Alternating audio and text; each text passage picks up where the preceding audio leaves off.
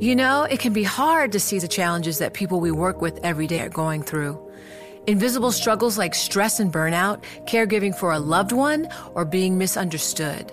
But insight, awareness, and empathy will help us better see the issues they're dealing with. And that can make us and our companies healthier too. I'm Holly Robinson Peete. Join us on The Visibility Gap, a new podcast presented by Cigna Healthcare. Download it wherever you get your podcasts.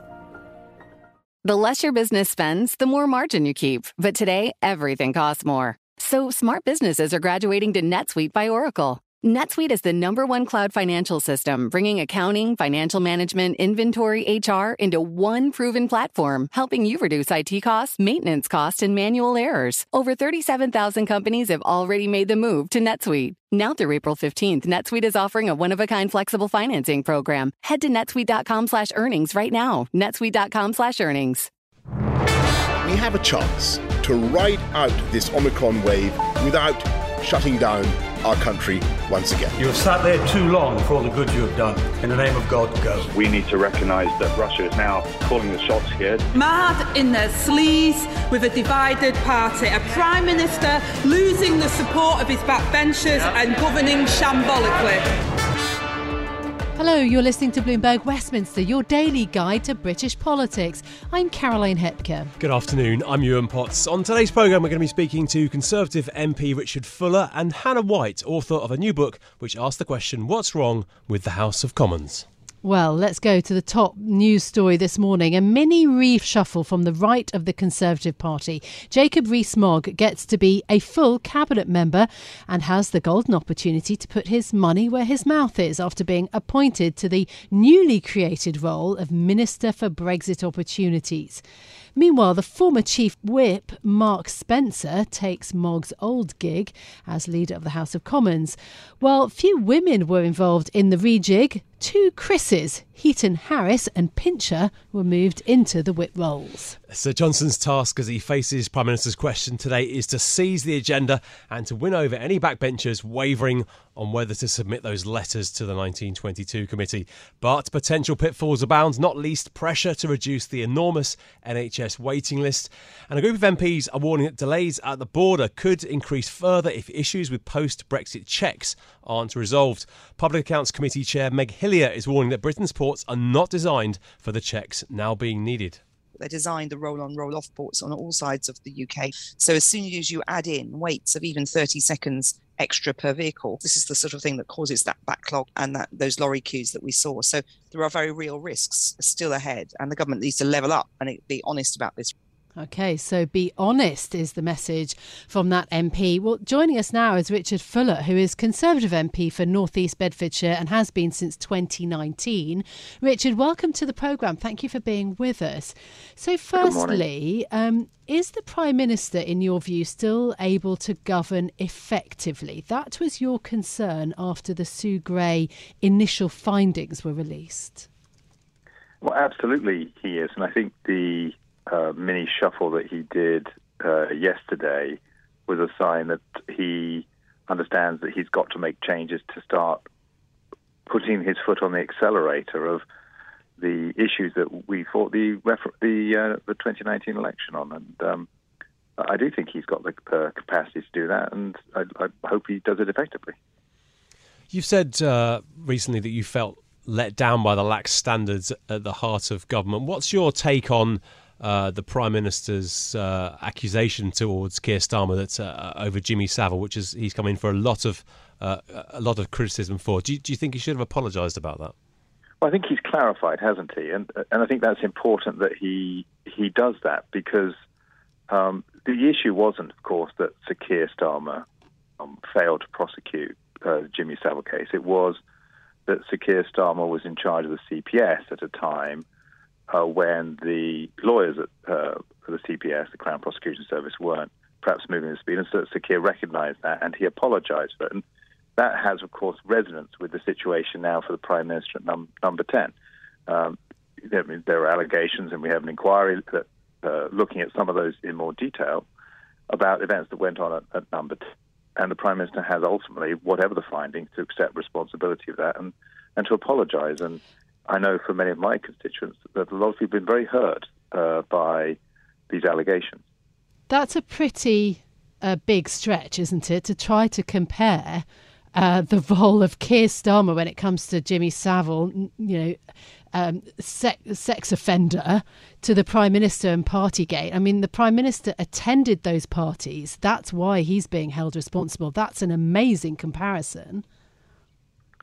I don't think it's an amazing comparison. Actually, I think it's a fairly uh, straightforward comparison. It may have um, I think this is a point that was made by some of the uh, people who've been uh, victims of uh, Jimmy Savile, had relatives who were. It was not appropriate to use it, and that was the word I think the speaker quite rightly used, which was the comment in the House of Commons was was inappropriate. And I do hope the Prime Minister uses today as the opportunity to clarify further what he meant. But I do think that there is a there is a, there is a comparison here about what the mm. role and responsibility is ultimately for running a department.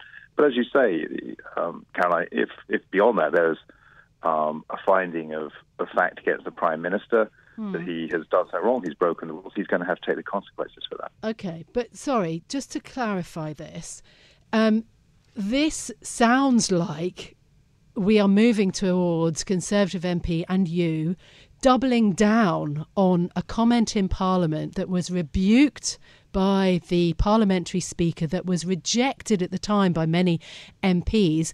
But now you're doubling down on this comparison in terms of, uh, you know, Keir Starmer and his responsibility around Jimmy Savile. That's quite a change of tone. Well, I'm not. Uh, I didn't mean to convey the impression that I'm doubling down on on anything. What I'm trying to say is that there is a difference between um, the, the, the, inappropriate comments that Sir Keir Starmer failed to prosecute um, the cases with Jimmy Savile. Uh, but there is a fair comparison to be made between what is the responsibility for people in charge of large organisations when things go wrong within them. I think that's a fair comparison to make. I want to talk a bit about Brexit. The Public Accounts Committee says that EU border controls could mean delays for holidaymakers this summer, and worse, that Brexit has already hit trade.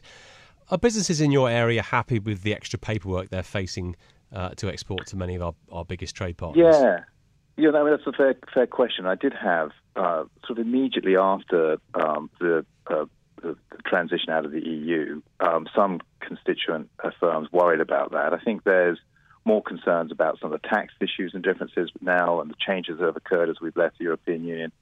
Um, if there is going to be a, long-term impact on um, you know, actual the actual transportation across the Channel to France or to other parts of the European Union, then I think uh, Jacob Rees-Mogg, who's now having this Brexit opportunity, needs to look at what we can do on our side of those checks to make sure that they're as light touch as possible.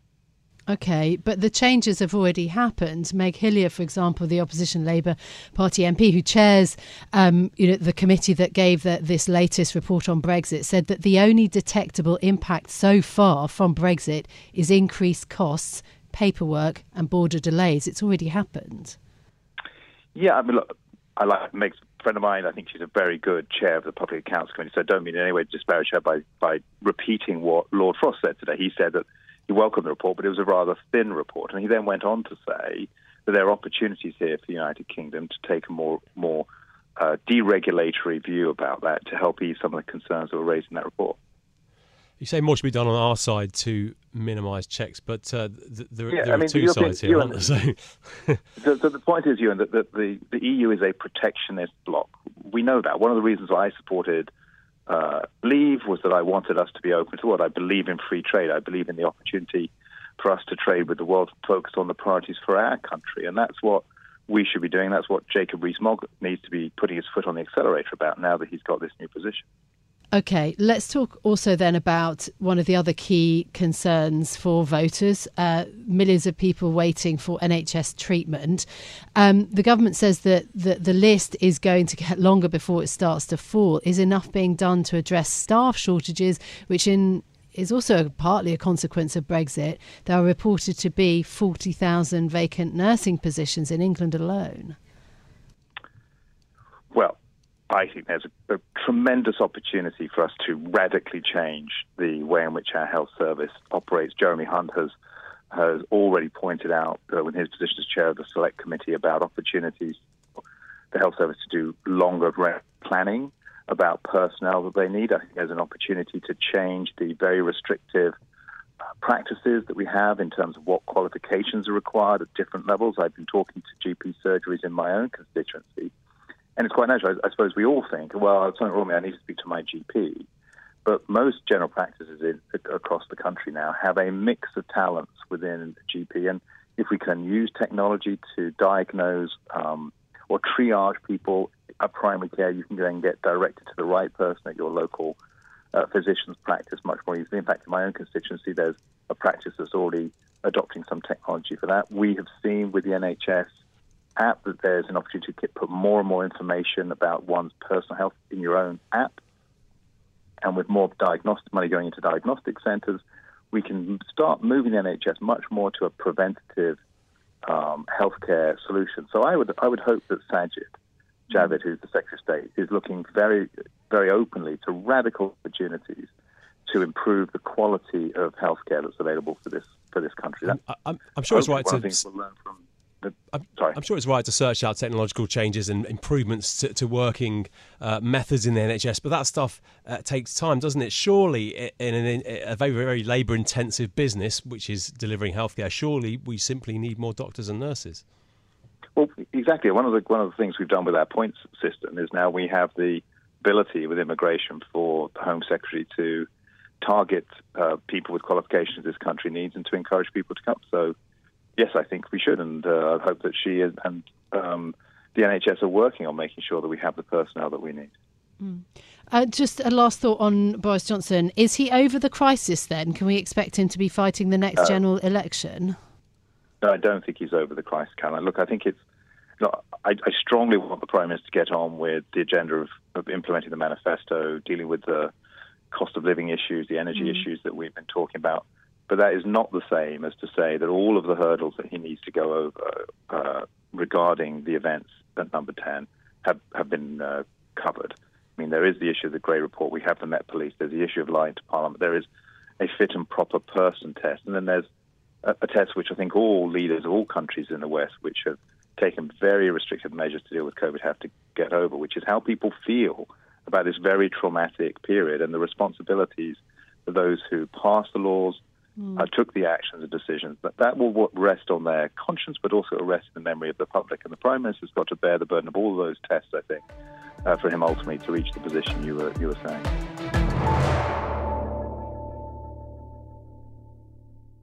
Success is more than a destination. It's a path you take one step at a time. It's dedication, it's fortitude, and it's the work, passion, and grit inside of us that comes before all recognition.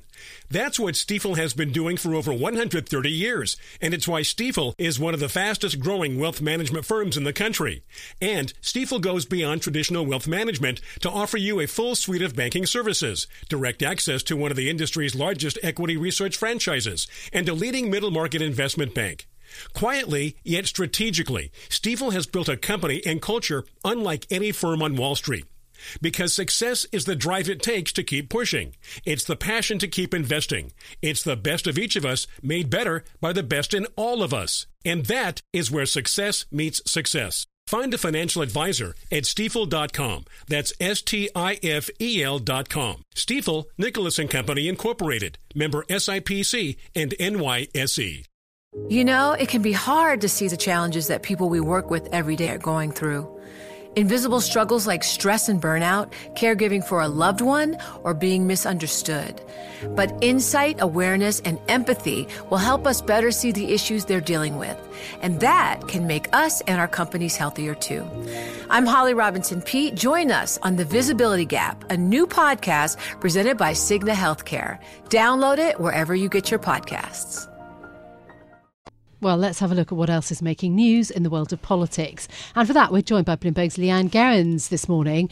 So, the London Mayor Sadiq Khan is questioning the Met Police Commissioner, uh, Cressida Dick, over the culture within the force. Almost every day, I read a new uh, a report about the Met and concerns around what's going on internally. Indeed, Carolina, we've also seen a slew of bad headlines about the Met, but let's move on from that and really focus on what the, um, the Mayor of London, Sadiq Khan, was saying this morning. He was speaking to the BBC and to Sky News, and he called on Cressida Dick to give him answers in days over that toxic culture within the force that you just mentioned. Cressida Dick is under intense pressure after an official report showed how officers, which were mainly based at Charing Cross, were found to have joked about rape, killing black children, and beating their wives. Mm. The Met Police has come under really heavy criticism. And I remember last year, Sarah Everard was raped and murdered by a serving police officer, Wayne Couzens as she did walk home in the dark. And the force was widely criticised for its policing at a vigil in Everard's honour on Clapham Common, which I did attend at the time. But crucially, this is not down to Sadiq Khan. It's up to the Home Secretary, Priti Patel, to decide if Cressida Dick stays in her position. But once again, she is coming under fire. Yeah, serious, serious questions uh, for the Met to answer. Now, um, Leanne, onto a subject which I know is uh, something which is uh, central to your heart. Uh, Boris Johnson's been having a bit of a, a rough time. Yes, indeed. But the Labour Party is leading in the polls, as you do know, Ewan, as the Conservatives really struggle to claw back ground following allegations of lockdown parties which have caused a lot of ramifications. And as you were just discussing with the Conservative MP Richard Fuller, also the remarks to Keir Starmer about Jimmy Savile. So opinion polls are painting a bit of a gloomy picture of Johnson's future. But there is an alternative poll I've found, which is a little bit more fluffy and maybe a little bit more nippy. Boris has lost the lead as the best dog name. Johnson's, Johnson's first name rose to popularity after he became an MP you remember all the way back in 2015 with 313 puppies christened Boris in the year after the 2019 general election? I think that's quite a large amount, actually. And a name is for life, it not just for Christmas. yes, indeed. But guess what? Last year, only 123 dogs were called a Boris. And I must say, I've got two little dogs, and I have heard Boris. And for some reason, Derek called a lot when people are in the park shouting for their runaway dogs. Derek, yes, Derek and Boris. So I'm not, yeah, I know. I'm not quite sure why. And I do know our next guest has a cat called Carbull. So, as you say, animals' names last forever. Bloomberg's Leanne Gerrans there. Okay. Ending on a lighter note. Yes, I think the name of uh, your pet very revelatory. Well, perhaps it will reveal something about our, our next uh, interviewee. So, Britain is facing significant challenges, as we know, having rolled out the vaccine against against the pandemic. Now, there are the economic challenges of inflation, of soaring energy bills, the NHS waiting list, and uh, trade after Brexit. But this, as the Prime Minister and the ruling Conservative Party have flouted convention, at times possibly the law, pushing the boundaries uh, of the parliamentary system from the Owen Paterson affair to proroguing uh, Parliament and the partying during the lockdown that Leanne mentioned. Joining us now is Dr. Hannah White, who is the Deputy Director of the Institute for Government, about her new book. It's called Held in Contempt What's Wrong with the House of Commons. Good to have you on, Dr. White. Welcome. You argue that it's internal flaws that are undermining the public reputation of the, count, uh, of the House of Commons. What do you see as the problem right now? Well, I think MPs are very good at looking at the low, parlously low state of trust in politics in our country and throwing their hands up in horror and saying, oh my God, this is terrible, isn't it? But it's always been this way. And my view is that's just not true, and it's an it's them uh, handing off the responsibility, if you like, for things that they could be changing about the House of Commons, which would actually make a difference. And you've mentioned one of the big things uh, which we've been experiencing the past few months are these constant scandals and uh, breaches of the rules, which we've seen from uh, MPs, you know, as you say, from the Owen Paterson case, but also the way that the government responded to that. Mm. Um, the idea that there were rules, uh, laws, and sort of more informal rules which are set, which MPs seem to be saying to the public, you know, those are for you and they don't really apply to us. And I think that is really damaging of public trust because it, it, it creates this distance between the public uh, and their MPs. But in the Owen Paterson case, w- was there a problem with with the rules, or was it just a problem that the government was, was trying to change them because they, they, they didn't like them? Well, they suddenly decided, yes, when they got an outcome from the rules, which had all been agreed previously by the House of Commons, they'd all voted for those rules, but that the, the government suddenly said, well, we don't think they're fair. There's now a process going on to look at how they could be changed. Um, but as a, as a result of that, actually, what we're looking at is a tightening of the rules around second jobs because when it became clear what it was that Owen Paterson had been doing and arguing that he was doing you know, very uh, legitimately when actually to many other people it was a clear breach of the rules. It also came out what quite a lot of other uh, MPs had been doing in terms of having second, third, fourth roles. And the, the public reaction to that was, well, gosh, actually, we thought you were uh, being elected to do a job for us. And we thought that was quite a busy job, mm. and we don't quite understand why you think you have time for other roles, and that led to the, the government making a commitment and the House deciding that they wanted to put some boundaries around that, but we're yet to see quite what, what that will look like. Yeah, Owen, pa- Owen Paterson having been found um, to have engaged in paid lobbying. That was the the finding. Um, That's right. Yeah. So look, is it though the institution, as you say, the the rules, the conventions that govern Parliament, or is it just the politicians that are the problem? Well, I think to an extent it's the politicians in the sense that, you know, the sorts of people who choose to stand for uh, election as an MP are, you know, tend, uh, you know, it stands to reason that they're slightly more sort of risk-taking personalities. But actually, I think the, the way the House of Commons is set up is quite unhealthy in terms of what it does to people once they get there. There's a real attitude that uh, MPs are, are, sort of an exception to every rule. Um, there's uh, the, the rules and the processes by which Parliament runs itself are, are very arcane and difficult for, for people to understand, even for MPs to, to understand. So they don't all have a level, level playing field in terms of how they do their jobs. And the government in, in recent years has, has been increasingly sort of sidelining the role of Parliament. We've seen this in Brexit and in, also in relation to uh, coronavirus, that actually government increasingly is, is trying to say, well, Parliament Parliament doesn't matter, um, and we're going to get on and do the job uh, on our own. Thank you very much. And I, and I think that is also sort of damaging to people's view of, of, of, the of the House of Commons. On those arcane and, and, and difficult rules, surely there's a place, an, an, important place for tradition in, in the mother of parliaments. You, are not uh, suggesting that the House of Commons operates like a any other workplace, are you? No, but I mean, I think that it, the the rules have essentially accreted over centuries, and every time the House of Commons thinks of something new it wants to be able to do, it tends to add a rule. So that the, the book that that sets out the, the, you know the core rules of the House of Commons, the standing orders they're called, is over 200 pages long. Uh, also lots of uh, rulings from speakers you have to understand to be able to function in, in the House of Commons. Um, there's something called Erskine May, which is like the parliamentary Bible, which is also relevant. So it's really difficult for new MPs coming in to understand, you know, how they're supposed to operate. And I just think it doesn't need to be that complicated. And when it came to, to Brexit, you know, there was a regular call for people like me to come on the radio and explain just what was going on to the public.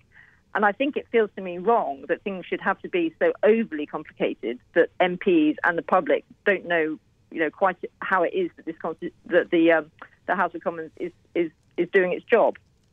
Well, is it also just about simplification, or is it perhaps, um, you know, a little bit of a mirror of what is going on in US politics, i.e., a kind of watering down of agreed principles of what we think of as, you know, the, the truth, and also the fact that perhaps uh, our parliamentary system, our cabinet style government, is actually looking a bit more presidential in style, with so much more power held in, uh, you know, in held in number ten as opposed to, to to old cabinet ministers. Yeah, I mean, I think there has been a lot said about our, our system becoming more uh, presidential. There's certainly, with our current prime minister, more of a sense of, of the importance of, of personality uh, in people's choice of, of, prime minister rather than necessarily kind of uh, ability to, to, do the job.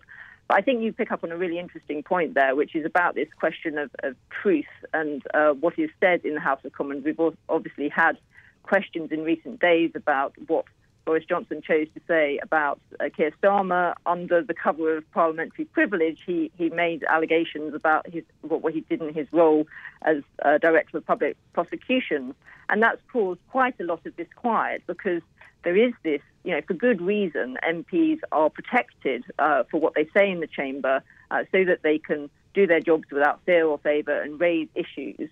But when that protection is used to, to, to try to um, you know, cast aspersions about your political opponent rather than in order to sort of advance the, the public good, that isn't, I think, a very good look for Parliament.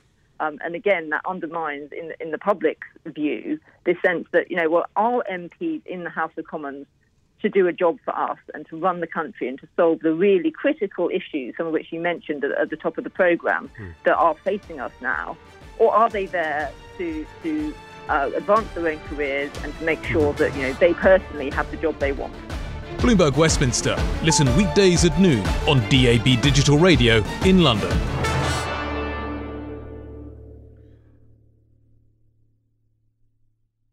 Do you love Elon Musk? Do you hate Elon Musk? Do you have no idea what to think about Elon Musk? Then we have just the show for you. He's become even more larger than life. Buying Twitter doesn't get us closer to Mars. They are like really close to the edge of like everything falling apart. Like, oh, Elon, I volunteer, put a chip in my brain. Each week on this podcast, we'll break down, analyze, and debate the most important stories on Musk and his empire. It's all one big universe. You just work for Elon Inc. From Bloomberg Business Week, this is Elon Inc. Listen wherever you get your podcasts.